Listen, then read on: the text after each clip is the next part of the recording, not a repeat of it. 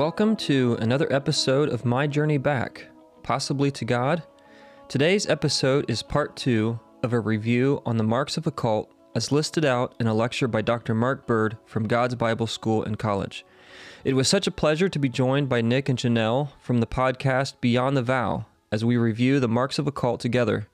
Please check the show notes for a link to Nick and Janelle's podcast. In part one of this discussion, we covered new revelation, false concepts of God, another Jesus, and erroneous views of humankind. I would encourage you to go back and listen to part one if you haven't done so already. Today, we discuss the final four marks of a cult, and those are salvation by works, abuse of control, false prophecy, and exclusiveness. If hearing these last four marks of a cult is raising some concerns or questions for you about whether you may have been raised in a cult, then I think you'll find this discussion interesting and helpful. And as always, thank you for listening. All right, so I think as we approach the second half of this list, it's going to start really feeling uh, maybe not false prophecy, but the other three I think is really going to start to feel closer to home.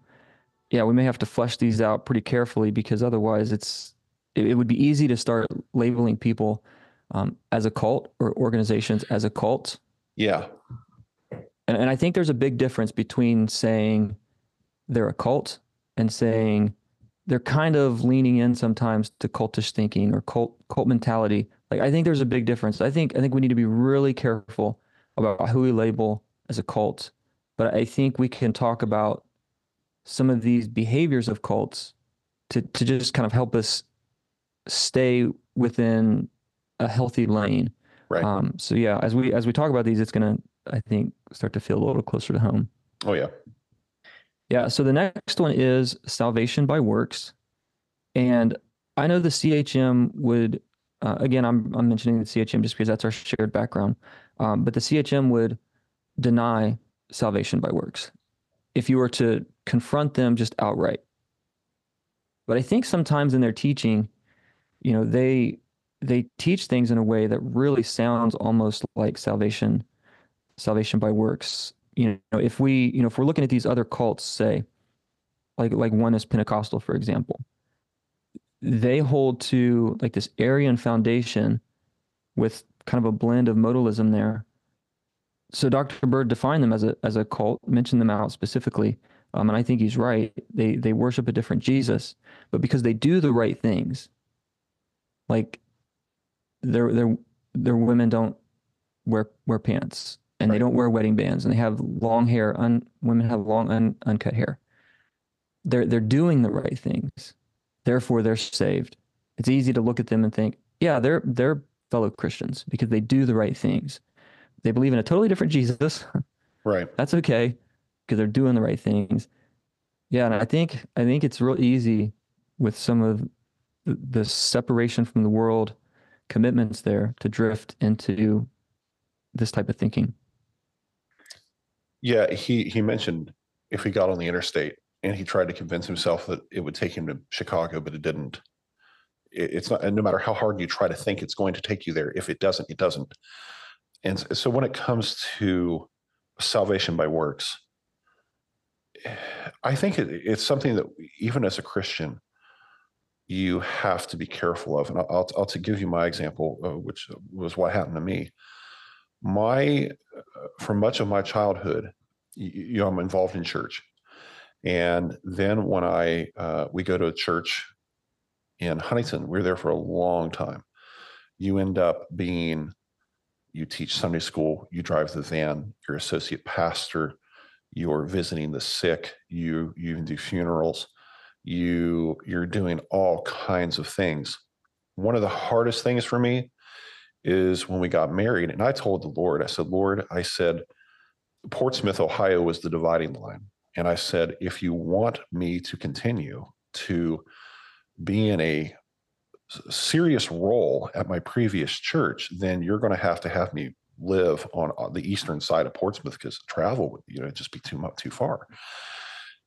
And uh, I told the Lord, I said, if you want me to go elsewhere, I said, you're going to have to put me on the western side of Portsmouth. As silly as that sounds, every house, we looked at how many houses on the eastern side of Portsmouth and Wheelersburg and other places, and every last one of them fell through, except for the only one that came through on the western side, and we live there now. and and uh, so I still help out at that church occasionally. Uh, we go to a Nazarene church in Franklin Furnace now, but the hardest thing for me was having to not be involved in the work that I was doing. I was used to preaching. I was used to driving the van. I was used to doing this, used to, the, and then you're not doing it. And it's almost like I struggled with my salvation for a bit. Not like I'm going to lose it, but I felt like I wasn't worthy. I wasn't, I wasn't working hard enough. Mm.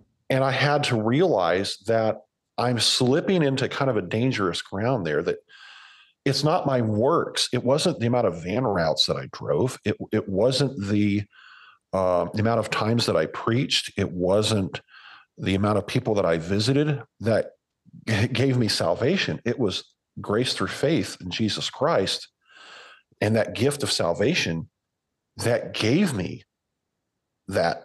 Well, I guess I answer my own my own statement there. It, it gave me salvation. That that faith. It wasn't the works. And you have to be careful because really the works they're they are a byproduct of the change within you. They're not going to bring about the change. They are the symptom to the change. So if you're saved you're going to naturally want to do things for god but there's not like you have to do this many van routes. You got to preach this many times and, and even if god puts you in a time period where you don't do anything it's not wrong. It's not a sin. You're still saved. But that was something that I dealt with personally because I felt like, oh, I'm not doing anything. And it's almost like I'm flailing. Like, what, what am I supposed to do? I got to do something. I'm reaching out for anything. And um, I had to come to terms with that. Just because I wasn't doing anything at that season of time, it didn't mean I'd lost my salvation. My salvation is fine regardless. Uh, but yet the willingness to do things when God prompted me to do it, as whenever they come into my life, you know, I fill in here and there or whatever if I'm willing to do it, that is the byproduct of that's that change within, you know. Mm-hmm. And I've known so many people that have been so obsessed with working so hard, working so hard, and, and doing this and doing that, and almost like if, maybe this is enough. Maybe God will accept me if I do right. this. Uh, you know, I don't care what you do. You, your righteousness is a filthy rags, the Scripture says.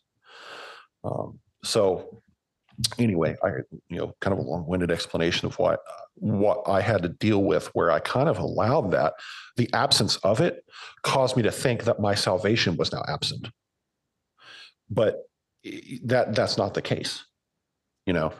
So I don't know. I hope I conveyed that. Yeah, some way there, but yeah, that's really good. It's like it's like this this sense of like anxiety or paranoia. Yeah, exactly. Um, connected to the security of your relationship with God, mm-hmm. um, and and less about seeing it as maturity or where God has you right now, right, um, in your life.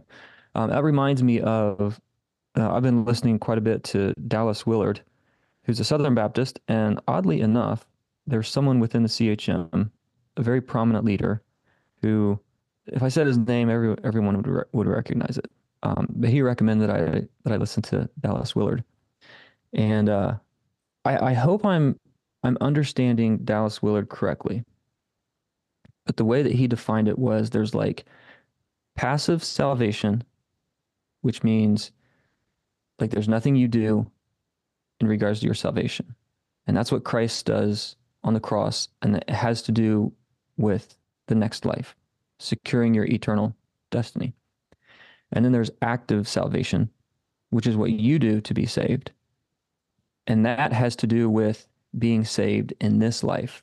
In other words, security versus maturity. And w- one thing that he said, which I think most, maybe maybe most Wesleyans and Methodists altogether, but I think certainly within the CHM, uh, he said, you know, if you rely entirely on passive salvation, I mean, if you just want to sit around and do nothing and have a miserable life until you die, then I, that's what you're going to have. Mm-hmm. And so essentially, he was kind of teaching something along the lines of like security of the believer. Like, yeah, you may make it into heaven at the end, but you're you're missing out on everything that God has to offer. Which I like what you had said earlier about if you get to the end of this life and you realize there is no afterlife, you're just gone. What what the Christian life offers you now in this life would have been worth all of it anyways.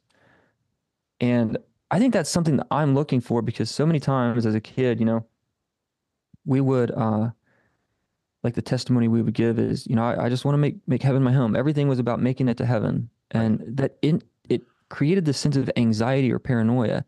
And whenever I start to think of my relationship with God as secure and all of the different requirements or rules or uh, standards of the CHM even become attractive to me in a way. Like I can see where we're going with this. Like we're trying to live in a way that as God intended to to to experience what the best of what life has to offer in in this life. And the more holy we can live, the more we're going to experience that. Like it, we're not trying to maintain our salvation. We're not working towards our salvation. We don't have to have paranoia or anxiety about, um, you know, I don't know if the Bible requires this. I think I don't, I don't think I need to do this. Like like Miller Downing was saying, uh, you know, if you grew up in a church who doesn't wear ties, you you should just you should always not wear a tie because if you start wearing a tie, then you're going to start drifting and you're going to drift further and further.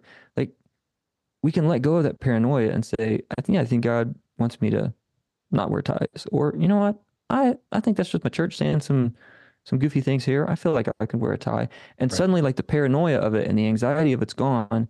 And but if something else comes along, you don't feel like you have to do this in order to be saved or whatever. It's it's more about I want I want to live a holy life to experience the the best of what life has to offer right. as God designed it.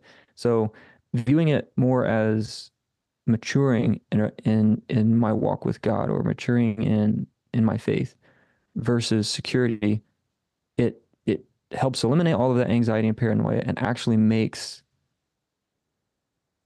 makes like rules in my life or guardrails in my life feel much more attractive to me. Yeah. I think that people sometimes are worried that you know, I always used to hear, uh, you know, people would be afraid. Oh, but if I get saved, God's going to call me to Africa you know, or God's going to call me some far off distant land or whatever. I'll leave my family. You know, uh, there's no guarantee God's going to do that. I think to some people, the, the greatest mission field they have right now is their family. You know, and instead of looking, uh, you know, uh, ac- across the water to some foreign land and worrying about that, they need to look at what's going on in house. But I, I think that once you're saved, there's a joy in serving God, and He knows the desire of our hearts and he gives us the desire of our hearts. And I think sometimes that desire is something that even we don't truly understand yet until he introduces it to us. And so I never, I never in a million years dreamed that I would preach. And I remember I was leaving where I worked in, in Huntington, West Virginia. It was a mining, they made equipment, uh, electrical equipment for a mining company. And I got into my car I was about to put my key in the ignition. And um, I froze. And I always thought God kind of inserts thoughts. And this is how it works for me. But when God puts a thought in my head, it's almost like I have a normal conveyor belt of, of objects. And then you know something something strange has happened because something odd comes down the conveyor belt. And I froze. And the thought was, have you ever thought of preaching? And I froze. And my key is literally almost in the ignition. And I'm just sitting there. And out loud, I said, God, I said, me preach? And I laughed out loud and I turned the key in the, ignition the rest of the way and I drove, drove home and it started to eat at me. And it felt like there was something in my center being almost like a, not a fire, but it was some kind of a, it, it was just there and you couldn't shake it. I tried to deny it. Yeah, I'm just imagining it. And um, I remember I preached my first sermon and I was so nervous, you know, and you, you, you got all the pre-sermon jitters, you know, you have to run to the restroom. Oh, maybe I forgot my notes or I've done this. And what are people? And the last thing that I remember thinking was, people are going to think I'm stupid. I'm going to say something dumb. And I was in the back of the sound room and I'm getting ready to go up there and do all my thing. And all of a sudden it was like God stuck another thought in my head and said, Why would I put you up there to fail? And I never had another problem preaching on the platform or in front of people ever again. But it turned into be a joy I love it. I, I, I absolutely love doing that. But I never knew that I would love doing it. And so I always kind of saw that as one of those things that God knew the desire of my heart. He knew my desires before I ever knew them. And so I think people sometimes worried about, oh, if I get saved, God's going to put me to work doing this or that. You don't know that. Beyond your wildest dreams, you have no idea. And God can introduce something to you that all of a sudden it will be your passion and you never knew it was going to be your passion. But, and then, you know, it's not work at that point, it's a joy. You love it, you know? So, that right there, I think, is wonderful about when you serve God is that your work becomes a joy. It becomes uh, something that you like to do, and, and it becomes a passion. And, and uh, you know, I, I uh, that that's just kind of how I see it. Yeah, I know I've mentioned Curt Thompson uh, before, but I just he's he's my favorite author. But that reminded me of his book Soul of Desire. Um, it's kind of something that he he touches on, where like what you really want um, and that kind of gets back to where he how he talks about how evil twists our desires mm-hmm. to make us think we want something else. Right. Um, but really, it's more of just a coping coping mechanism because we are we're afraid that the thing we really want is not there. Mm-hmm. Um, but yeah, that that's uh, that was really good. Yeah. So moving on to the where are we on six? Abusive control. so I think the rigid standards, rigid. I don't know. Maybe that's the right word but some of the standards of the CHM, I think some would maybe look at as abusive control and and maybe some other thing. You had a, a guest recently on your on your podcast, and he was, was saying to, something about. I was going to bring that up because I yeah, mention it here. so, you know, uh, you it really floors you sometimes. Some of the things that you hear and when I was going down through and I was writing these things down as Mark Bird's going through them, when I got to abusive control, I was like, oh boy, this one kind of, because I'm like, any of these, you could say, well, this particular church doesn't fit that. It doesn't fit that. And you get the five, then you get the six, and you go, oh, it's a perfect fit. you know, but in his situation, he grew up in a uh, if I get it all correct, I believe he said it was an independent, free will Pentecostal holiness church. And um, I think he said James Plank preached there some, some, didn't he? Yes, he said he preached there like five or six times a year, and it was because his cousin was the pastor at this church. Mm-hmm. And um, and so through that connection is where they knew everything about the IHC, Camp Gilead, Victory Trio, and, and, and everything CHM related. But he got into the pastor, and he said, it was decided that because it was considered excessive living that it was decided you could not own a house that was purchased for more than $85,000 you had to ask for permission to go to a revival anywhere else and and his, his family asked for permission. So i guess there was his family and then he had other family that went to another church and the other family was having a um, revival. So his immediate family asked the pastor, Hey, can we go to this church and go to the revival? And they were denied.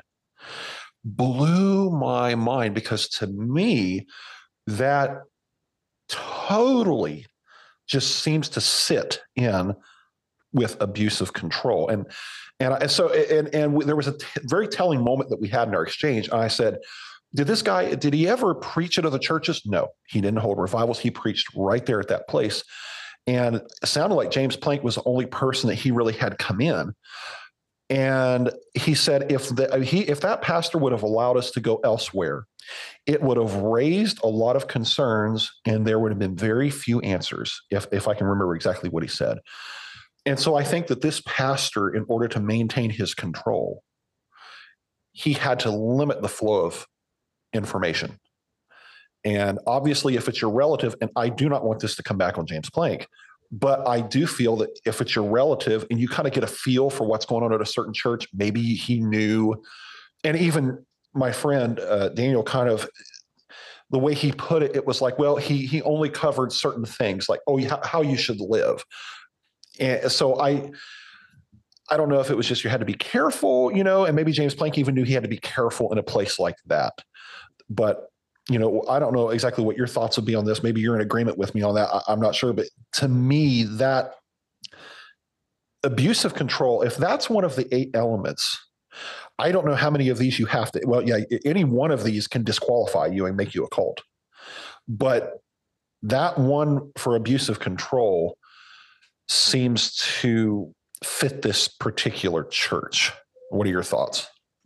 Yeah, yeah, I would agree. I mean, saying like how much you can spend on your house or who who you can uh, you know what other revivals you can go to that's that mm-hmm. just seems seems bizarre to me and we've mentioned james plank and I, I i wouldn't want to say that that the position of that church represents jim plank in any way sounds like they were family mm-hmm. that would probably explain why he was there and it sounds like when he was there he just kind of didn't touch on some of those things and i don't i guess i don't see an issue with that um I would think he I, probably had to be careful. Yeah. You know, because you're you're not sure, and I mean, we all have. You know, people always people always laugh, and they're like, everybody has that crazy uncle, you know, or, or or whatever thing could be present in in your family. And I don't know if that was just one of the. And who knows? Maybe maybe James Plank felt like maybe something he would say could kind of help some of these people if he had an opportunity to mm-hmm. preach there. You know, I, I, don't know, but he did say one of the one of the strange things. He said he this pastor had no issue with them going to the IHC, and I told him I said, well. I nowadays you don't hear as much of a radical rhetoric coming out of the IHC, uh, but you know even 15 years ago, there were still smatterings of that. And I remember, like my mother told me, she said uh, there was a man that they knew who used to sit there at the at the entrance to the IHC, and he would literally watch the legs of the women who went by, and any of them that had a seam in the back of their hose or did not, I forget which was which. Um, he kept account, and then he wrote in his article about how horrible it was at that. So, I mean, uh, he's he's dead and gone now, but you know, there's elements that existed and obviously were preached and written on that were radical. And so who knows, maybe because some of that still existed back then, that's why this pastor allowed his church to go there. Um, I mean, obviously now I don't think that would necessarily be the case because, you know, people generally are looking, there seems to be more of a middle of the road tone that is especially out of the Bible Methodists. Mm-hmm. Um, so. Yeah, I think a lot of the, um, so so in the in the most recent episode I did asking if the CHM is a cult, I would say on paper, no, no, they're not a cult, but I think they have drifted into this cult mentality, kind of cultish thinking, and I would say that was pretty strong back in the '80s, '70s, '80s, '90s. Um, but yeah, I think it's it's starting to become more balanced, and and I think I think the church can hold the CHM can hold to its distinctives, mm-hmm. its its standards in a in a non in a non cultish way. I think whenever we start to say, hey, you know, the oneness Pentecostals like yeah, we agree on who God is, but they they all wear skirts, no wedding bands, so we're all we're all good. We're we're family here. We're Christians, right? But but the the Wesleyans or Methodists down the road who, you know, they wear wedding bands up on the pulpit, like, man, they're they're kind of borderline, probably not even Christian. Yep. Like, you know, that's like, and I, and I think that was pretty pretty. Um, I think a lot of people were saying that back in the 80s and 90s. I think some people still today are saying that kind of stuff. Oh yeah. Um, but I think for the most part, like you said, they're becoming more more balanced. But yeah, I think I think a church can have rules. I, I think they need to be thoughtful about those because, like, I I do think, you know, some people have presented their reasoning on why they don't wear wedding bands, and I think I, I think their logic and their reasoning is good. I think it is founded on biblical principles. Not that I think the Bible condemns wedding bands at all, but that uh, I, I can see how it's a it's a principle that that's how you're choosing to apply it to your right. life. I, I think that makes sense, and like I can understand. I think the reasonings why they would want to make that um, like a membership rule, or at least a platform rule rule. But I think you need to be careful about doing that because you're going to start excluding some really good people from from even leadership positions who I mean, they're so closely aligned with you conservatively. There's just one or two little things here and there that they would they would feel is too too intrusive or too controlling that they don't really yeah yeah so i think i don't think i don't think the rules of the of the chm or the standards get them into the category here of abusive control is what i'm trying to say by that was it you that said uh i thought it was you in your in your podcast on that when you were talking about it they're not a cult, but some of them have been cult adjacent. Was that, what- did you? Yeah, yeah, I said something like that. I I think I think um, that's good. That's a good way of looking Yeah. at it. Yeah. Yeah, Because like any of these things, like I'm going through, I'm like, yeah, that's not really. Uh, a lot of the CHM churches, like you can't really, you can't call them a cult. But I think there are some where those in leadership with just their control, that's where we really start to see some of those characteristics show themselves. Yeah. Yeah. All right, we're on to our last two, and I see that Janelle's joined us. Thank you for joining us. Welcome. Oh, I muted you. Here, let me unmute you. There you go. I'm sorry. there you no, you're good. Yeah, Janelle and I go way back. We went to school together at Pilgrim mm-hmm. Holiness Academy in Muncie, Indiana. Did you ever foresee a time where you'd be sitting across the Zoom? No. Nope. Uh, it's crazy. Uh, well, thank you for joining us. Uh, Mhm. Jump in uh, whenever you feel like you have something you want to say here. Um, yeah. So the next one, number seven here, I. So it's false prophecy, and uh, our pastor got into prophecy a little bit, but I don't really, I don't really, I don't really think I was exposed to too much prophecy within the CHM, and I don't remember too many people buying into some of the some of the prophecies that we heard in the news about the return of of Jesus or the end of the world or whatever. Yeah. You, do you remember, uh, was it 2017 um, when there was this whole thing with the, uh, this, the, the sign in the heavens and um, it was the woman who was in travail and was about ready to give birth It's and just last year. well, well, that that there was that, but then we also had um, that take place in 2017. This is so far out of the loop of what I ever, because I don't do, I'm like you, I didn't do prophecy. Like it was not. it, it had Yeah. kicked off around 2017 and everyone was so there were people who were so because there was a it was really centered around a bunch of people on youtube um, who were making a lot of different videos about how they said the, the the the return of christ was imminent it was about ready to happen and i went to church well before i went to church found the local uh, newspaper from the herald dispatch in huntington west virginia and one of the apostolic churches, I believe it was, had taken an entire full page and had uh, like taken the whole page and was talking about the signs and the stars and how this coming such and such September 17th or whatever it was, God is returning. And uh, I remember I went in there and I held it up and, and I, I showed the congregation. I said, "Folks, I said this is not correct." And I said, "If if Jesus does if Jesus does return, I said it's pure coincidence that it's this day, you know." but we were discussing. Here we are, how many years later, and we're still here, you know. And and, uh, and we've had several of these kind of false prophecies, if you will. Um, you know, and everybody's always. We had another one of those that kicked off here back in what September again, and something like that. And people were talking about the, the- it was something similar. Oh, well, we got the September 17th, 2017 sign wrong. Uh, it's actually, we've adjusted it. Now it's the 21st, but it it's, became October. then it's 2023. And it just kind of, and I feel that a lot of people kind of make themselves, they keep themselves relevant by having things like this to talk about.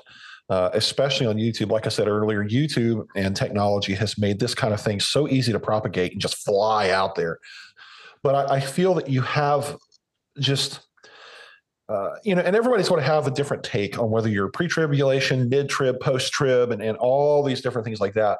But I think that the the honest answer to everything is just be ready. You know, no matter Mhm. what happens, just be ready. And this is honestly one thing that always used to concern me. Maybe this will alleviate somebody out there listening.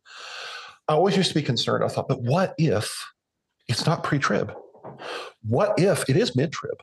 And what if we are persecuted? What if I have to lose my head? What I don't want to get the mark. What if I have to die? There's something interesting, and I believe it's in Revelation.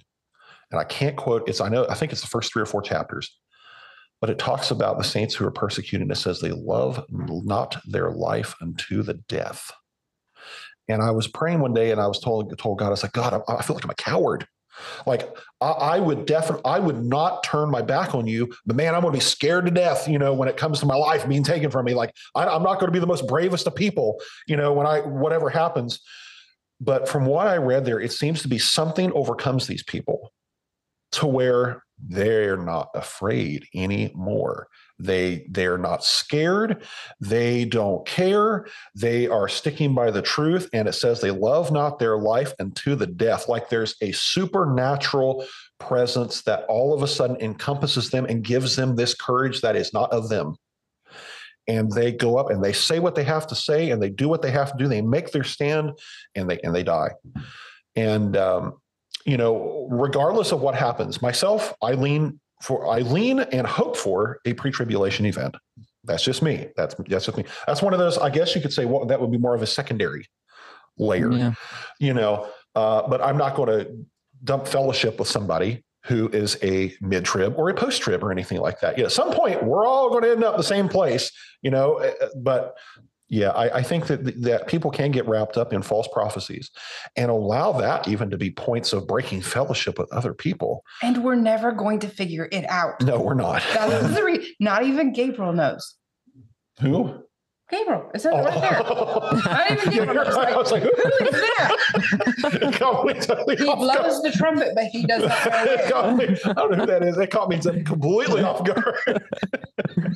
oh, that's funny. Uh, do you guys remember the one about uh, something about the Mayan calendar? Yes. It was like absolutely. Yeah. Yeah. It yeah. ran out in what was that? 20 uh, 2012. Yeah, it ran out. Uh, yeah, and then Nostradamus have something that he was saying as he well. Just ran out of stone. They he, killed each other before they got anywhere yeah, else. Maybe, yeah, maybe that's what it was. yep. Yeah, they didn't get to finish the calendar because they killed each other. yeah. Yeah, I don't uh, think the CHM really falls into that category too much. I know those things yeah. came along and and everyone kind of got paranoid for a week or two till it was gone, and then we're like, okay, well, I guess we're mm-hmm. good. yep. Yep. So I, uh, I'm going to live the way I should live. Yeah. And then mm-hmm. I'll be mm-hmm. ready. I'm not going to yeah. focus on yeah things that I, make me anxious. Yeah, yeah, that's like um I don't know, I got a few thoughts going on in my head like it kind of gets to kind of the level of anxiety and paranoia.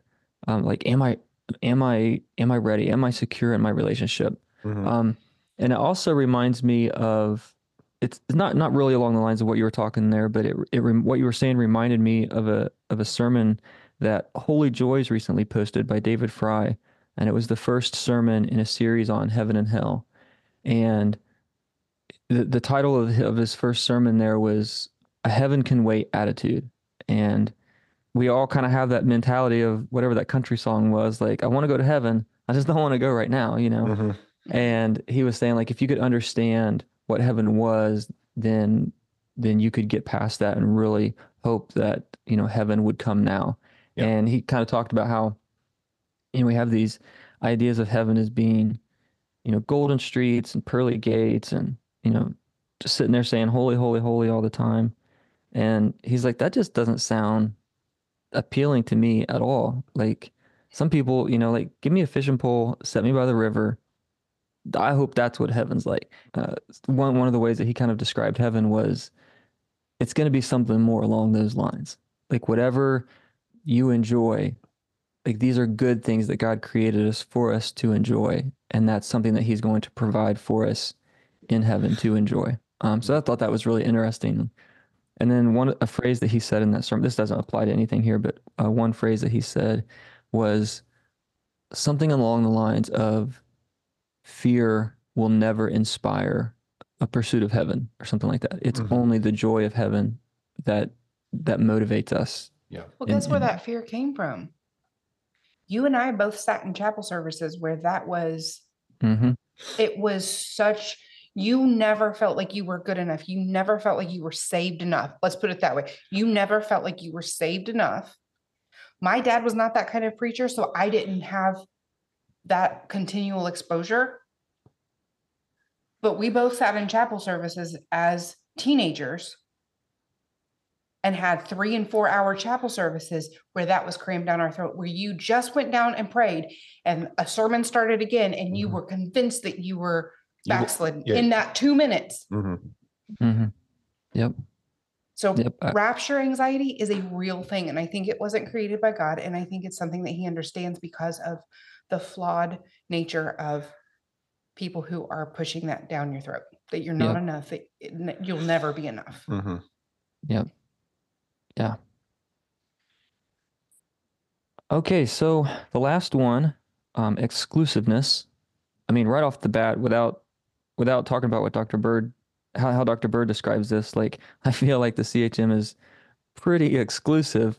Mhm. Um, like I've said, I don't think the I wouldn't say the CHM is a cult, but uh, there's uh, I feel like they're they're pretty exclusive, and I think if they make their distinctives requirements for salvation, like that's where I think you drift into cultish thinking. Right. Um, whereas saying like, yeah, we want you to follow these rules to be a member. Yeah, that is kind of exclusive, but I don't think that's like cult level ex- exclusive. Yeah, I think how Dr. Bird put it, he said when you allow the secondary issues to begin to push out or even uh, take dominance over the primary, Mhm. that's where you really start to have a problem. If people are willing to, you know, uh, say you're not saved because, you know, for example, that guest that I had on when he said that he was told that if he owned a cell phone, he would go to hell you know it's like okay that's a secondary doctrine but yet you're taking that and r- raising it to the top and saying that event you own that digital device you will go to hell for it. That's that's overstepping some boundaries there. Hmm and and of course that makes every that makes a very exclusive bunch you know because all of a sudden you have a very technologically inept group that is uh, very isolated because of the secondary teachings that have taken dominance. And um, you know uh, sadly eventually those things eventually die out. A lot of times i've seen their family run churches and it becomes us four and no more. And eventually they cease to exist and that church you told us about in that interview it's, it's no longer in existence um, and, and probably for the good, you know, because of what it was doing. But yeah, exclusive exclusiveness is definitely something that I think that exists, um, and I think that uh, eh, that has even hurt the witness of the CHM in some examples. I think there are churches in the CHM that are very um, they're very outreach oriented. They want people to get saved. They don't care what you look like, what you dress like, what you smell like. They just want to get you in that pew and hear the gospel. Um, but then there are some people, it's like you've got to meet certain prerequisites before you even come in the door. hmm So, you know, anyway, Yeah, and I I actually have heard James Plank say things along those lines. Like there's people all caught up and you know people aren't lining up quick enough. You know, what people who've who've come in and and gotten saved, you know, they they don't feel like they're they're lining up like they should be. Mhm. Um, he was cautioning people like don't get caught up in that. Um, but then at the same time, he was saying like if you've progressed to a certain point and then come to a different understanding and th- that you're backslidden, he he kind of kind of got caught up in that himself, which is why I think his apology is very meaningful, especially the part in there where he emphasized like I do, I do believe that you're saved by grace through faith, not not not by doing or, or not doing these certain things. Um, and I think he's he's preached several times on direction, and I think that's like I think that's a really good thought. But whenever we're saying the, the standards that we have set up in our church, like this is like the the the full light or the the right. the uh, you know if you disagree on any of these or if you were raised in this and, and come to think different that you've you've gone in a direction away from god i don't know if that's i don't know what i think about that i, I would say that that's not the case but I, I do agree with the idea that he's he's trying to emphasize there Yeah. You have to be careful. I've heard that about the, you know, going in a certain direction. And sometimes, oh, I understand people can be saved and, and they're walking in the light they have. But where where people get caught up is they want to make sure that while you're walking in that light, you're walking in their direction. So they're, you know, oh well, you're ignorant now, but just as long as down the road you get to my point, you get to where where I see you as acceptable in my congregation. You know, I heard him talk one time. He he was um, this may have been the same sermon. I'm not sure, but uh, he was preaching uh, and talking about um, a couple in his church, and he said they got saved. He said, and you know what, like almost like they were rough around the edges. And he said, you expect that people over a couple year period, you can look and okay, this is where they started, this is where they are now. And he said, these people just, they're just still in the same spot. And he kind of like, almost like he kind of humored them a little bit, like they're just who they are and they're just going to be that way. And, and, and I wish I knew more context for why they were that way or why he saw them as such, you know, uh, because once again, I hope that's not one of those things where, okay, you're saved now, start, start muddling along in, in my direction and getting to my point.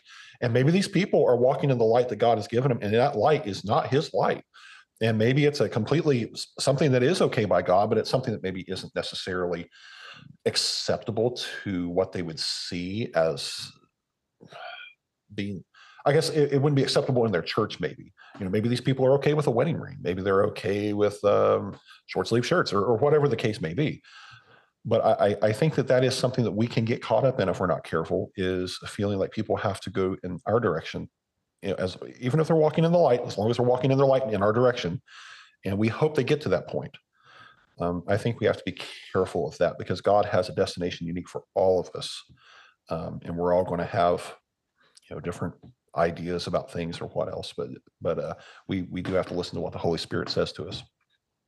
Yeah, and and I think it's fine for a church to say, you know, this group of people here are kind of all of the same mind that this is the right understanding of scripture and this is the most correct way as long as you leave that caveat open of but we recognize these are secondary issues and someone else might have a different understanding i mean wesleyanism versus calvinism like that's huge you know but and and so like you're not going to have a church saying like well we shouldn't teach wesleyanism like no, of course you're going to teach Wesleyanism. You know, you're going to teach against the doctrine of election or something. Or if you're Calvinist, the op- the opposite way. You know, like you're going to have those teachings. And so then if you believe that, you know, Christians shouldn't wear wear jewelry or something like that, like you're you're probably going to talk about that and teach that and say like you know we feel like this is God's direction.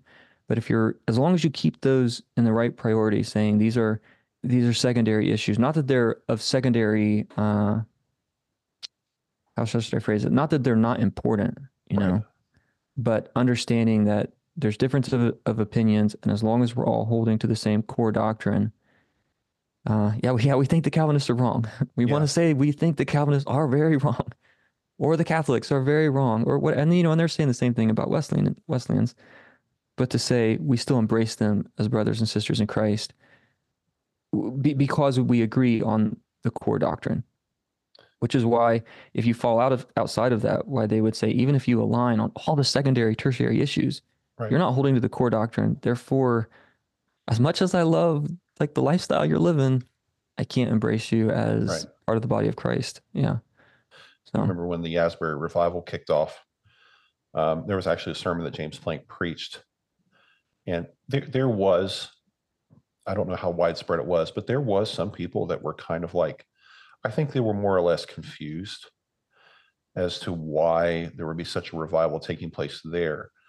And yet here we are, the conservative holiness movement. Where's where's the great revival here? You know, where and he was preaching and he said, you know, here we are. He said, look at us. He said, we've got pews that are empty. He said, we can't even come to church, you know, for two services or, or three services. He said, it's hard to do that and he, he uh, chastisement would be a very strong way of putting it. I don't think it was necessarily that, but he did kind of come down on the in his sermon on the congregation, like, here you're having trouble coming to church when you when you should, or doing this or doing that. You know, why should we, um, you know, be upset if there is something kicking off at Asbury, or thinking that necessarily maybe we have some exclusiveness to God. Mm-hmm. Uh, now, those are my words, kind of Cliff Notes version of kind of what he was preaching, but um, I think that did kind of um, disturb some people to see, and, and, of course, people, well, you know, they're not really uh, what they claim to be, or well, we'll we'll see where they are in three weeks. You know, mm-hmm. you, you, heard rumblings of that, but it's like, what if that is God? And then you hear about the uh, Auburn revival and all these other things, people getting baptized and people rejecting uh, their smoking habits and, and sex and all these other different things, and it's like, if that's not of God, then what is it? Because mm-hmm. I, t- I tell you, that certainly doesn't sound like Satan's like Satan's mo. That's not what he wants. You know, he's all about confusion and death and destruction and, and perversion. Uh, he's not about people cleaning up their act um, and and trying to follow God. So um, I think that was something interesting because it kind of showed that uh, to some people that it's like you know the body of Christ is is actually much larger mm-hmm. um, mm-hmm. than than the conservative holiness movement. And and you even look at we've seen some of those video clips. Um, it was some of the uh, maybe from the oneness apostolic or it was the united pentecostal and here they are they're preaching and that one guy was going down the line and he was saying i don't want to be a, a dead and dry uh, methodist or holiness godless holiness is how he put it and uh, he was listening and i thought they see the holiness people as lost and it's just so shocking to listen to it from that perspective so yeah an exclusiveness I think that does exist. In, I don't think necessarily to occultic practices, mm-hmm. uh, but I think it does exist. And so some people kind of feel like they have God, they have a curb on God, they, they have an exclusiveness to God. He can be found here, the holiness way. Uh, you know, he's, he's right here. Uh, but then all of a sudden God shows up someplace else and he's over there at a, at a college and he's in a Baptist church. Um, you know, he's he's down the road at a Nazarene church, and it's like, really? And um, I think that has kind of com- even maybe a separate topic, but it's caused a little bit of angst because if God can be over there, then you could be over there too. Then all of a sudden you start to lose people from your corner, you know, because maybe they want to go find God over there. Um, so anyway, I, I think that yeah, exclusiveness is definitely something that does play a part um, in people in people's way of thinking. Yeah, it's like how can God be over there moving because we're the ones with the glory. Yeah. We're the exactly. ones with God's presence. Mm-hmm. Yeah. And yeah, I like why can't we say this reminds me of of Eric Heimlich. He he went down to the Asbury revival and and posted about it. And like why can't we say, "Wow, look, God's moving in the church." Right. Let's go glean from that and be a part of it instead of being like, "Wait a minute like they don't have the glory. How in the world is that happening? Well, like, yeah, just just recognize it as there. God is moving in your right. like your church. It, it right. is the the church. Yeah. Yeah, it's a the church is much larger than we think. And the the holiness movement, I believe, doesn't quite grasp necessarily how big God's church is either, or how big the body of Christ is.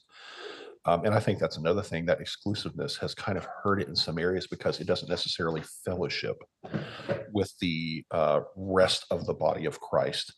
Because I think I, I think that in many ways some of the secondary doctrines have given them cause to refrain from fellowship with them, mm-hmm. which is sad.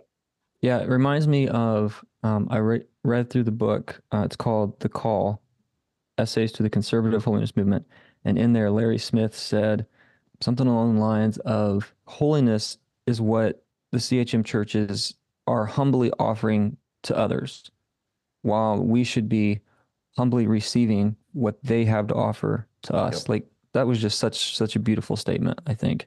Yeah, it was I remember you uh, mentioning that. I haven't read that book, but I remember you quoting that, and that was so strong.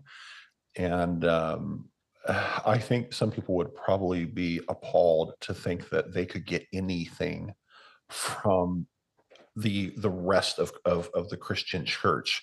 We should have all the answers. We have the light they should be coming to us um, you know and at best they're walking in what little light they have while we have all the light here. We, we know what's going on. We're in the know. And and i think that we can learn as much and there's so many things we could borrow or not just borrow but take and learn from in that shared fellowship. And you know we were discussing the other day about one of the areas i don't want to get on a tangent but one of the areas where i felt personally that the holiness church uh, not all of them but a lot of them has kind of failed at is that kind of uh, outreach slash benevolence. You know and and there's other churches that are not holiness that are just so outreach oriented so uh, loving and caring and just anticipating the need. It, at least in my personal experience some of the more uh, hardcore holiness churches that i've had uh, you know association with or whatever just kind of they didn't get that concept. And our guest had mentioned something very similar uh, taking place at his church when he was growing up. But mm-hmm. anyway, uh, yeah, it's a. I think Larry Smith really hit the nail on the head with that one. Yeah, it was a really good, really good line there. Yeah. Um, the another aspect of exclusiveness that Dr. Bird mentions is uh, like like shunning those who have left. Yep. And I feel like emotionally, I think a lot of people might think, oh, well, that's definitely the CHM because we felt when we left like we weren't considered Christian. And like those are real, like real emotions. But I think a lot of it is associated just with like loss of community. Yeah. Like that's that's heavy. And I think sometimes that that gets pushed on uh, pushed on the church in, in in the wrong way, perhaps. Where like if you if you come to believe differently and you feel like you know we we would maybe rather attend a different church, that can all be great and healthy. You're still going to feel the weight of that loss of community. So that's just going to happen.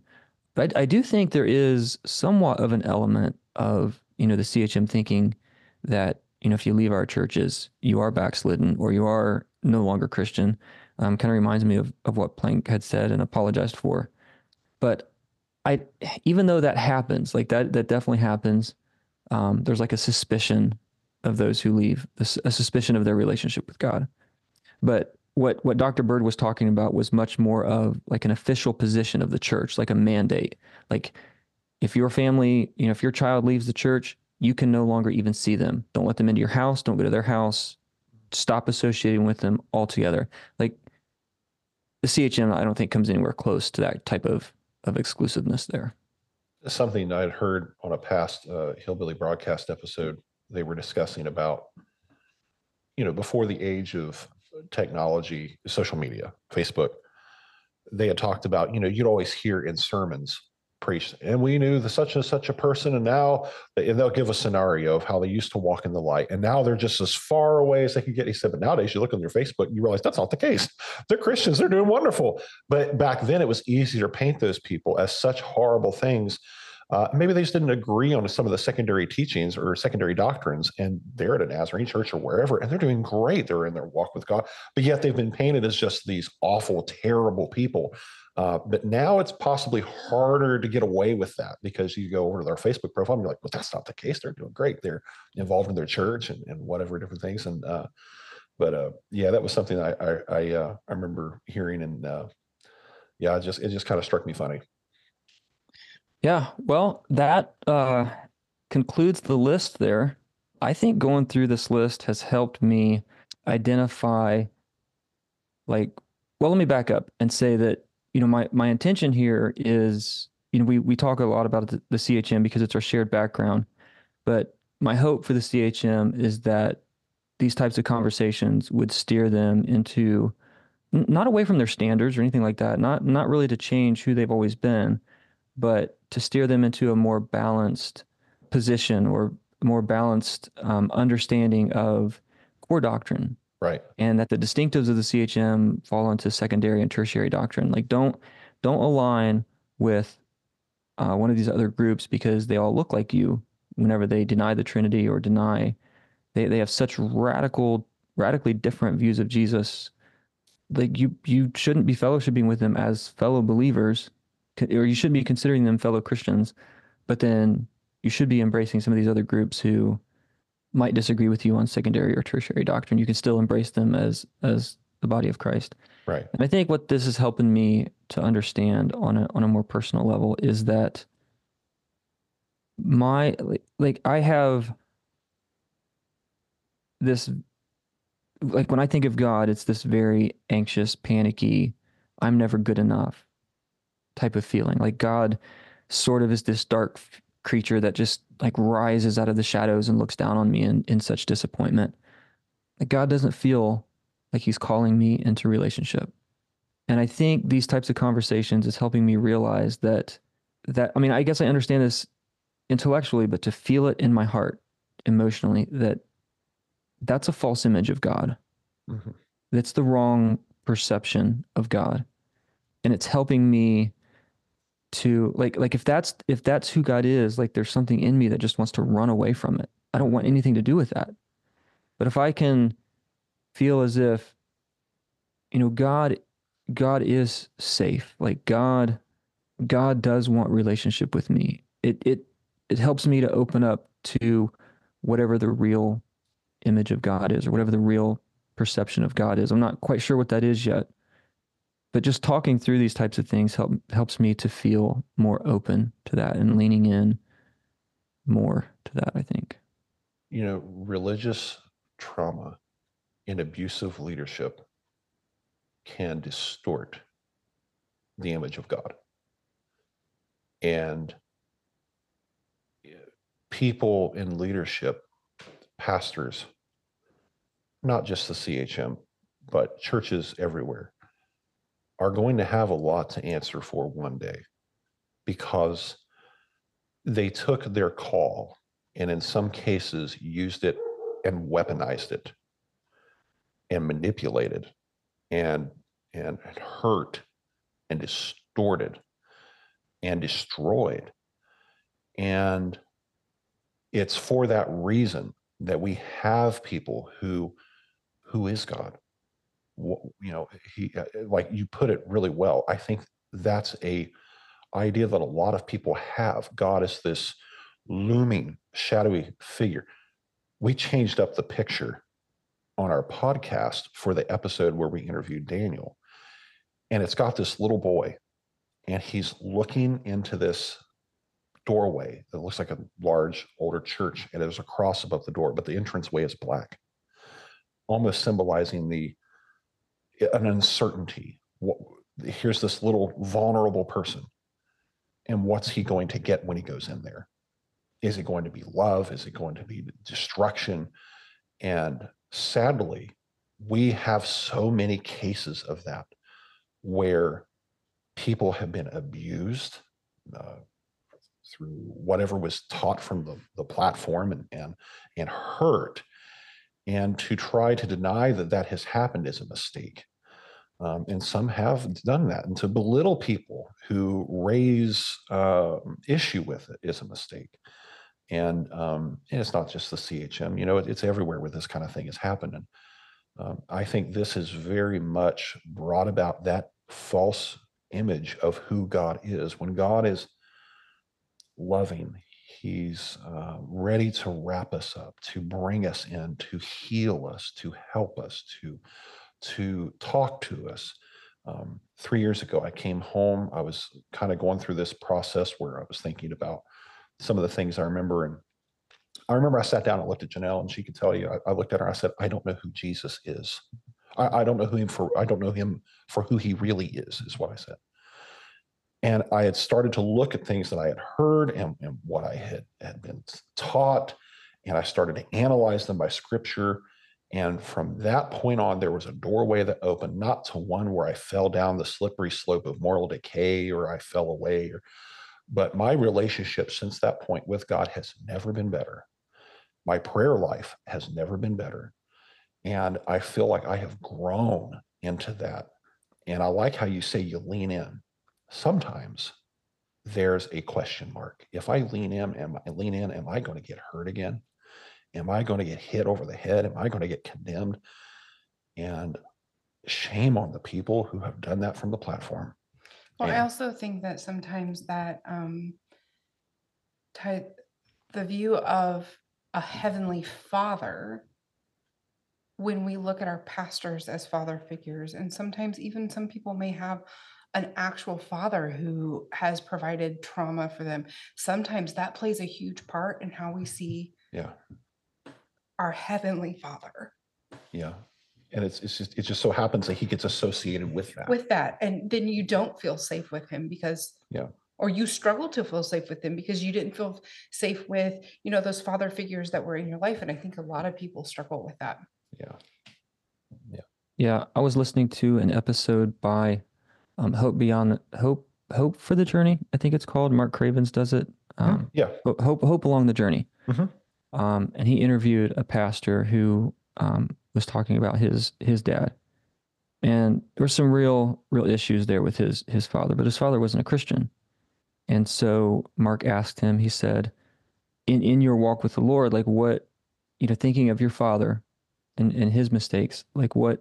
what kind of father you know do you want to be or what kind of changes do you have you tried to make and he said you know i just think of my father and whoever he was like i try to be the exact opposite Mm. um, and so i think yeah, I think, you know, if your father is not a Christian, that father wound can make God feel very loving. Um, but I think, like you said, when you associate your Christian father, like if, if there's harm there and there's mistakes there that have been made, it's real easy for us to associate our Christian fathers with God, and that father wound can drive us away from from God. And I feel like maybe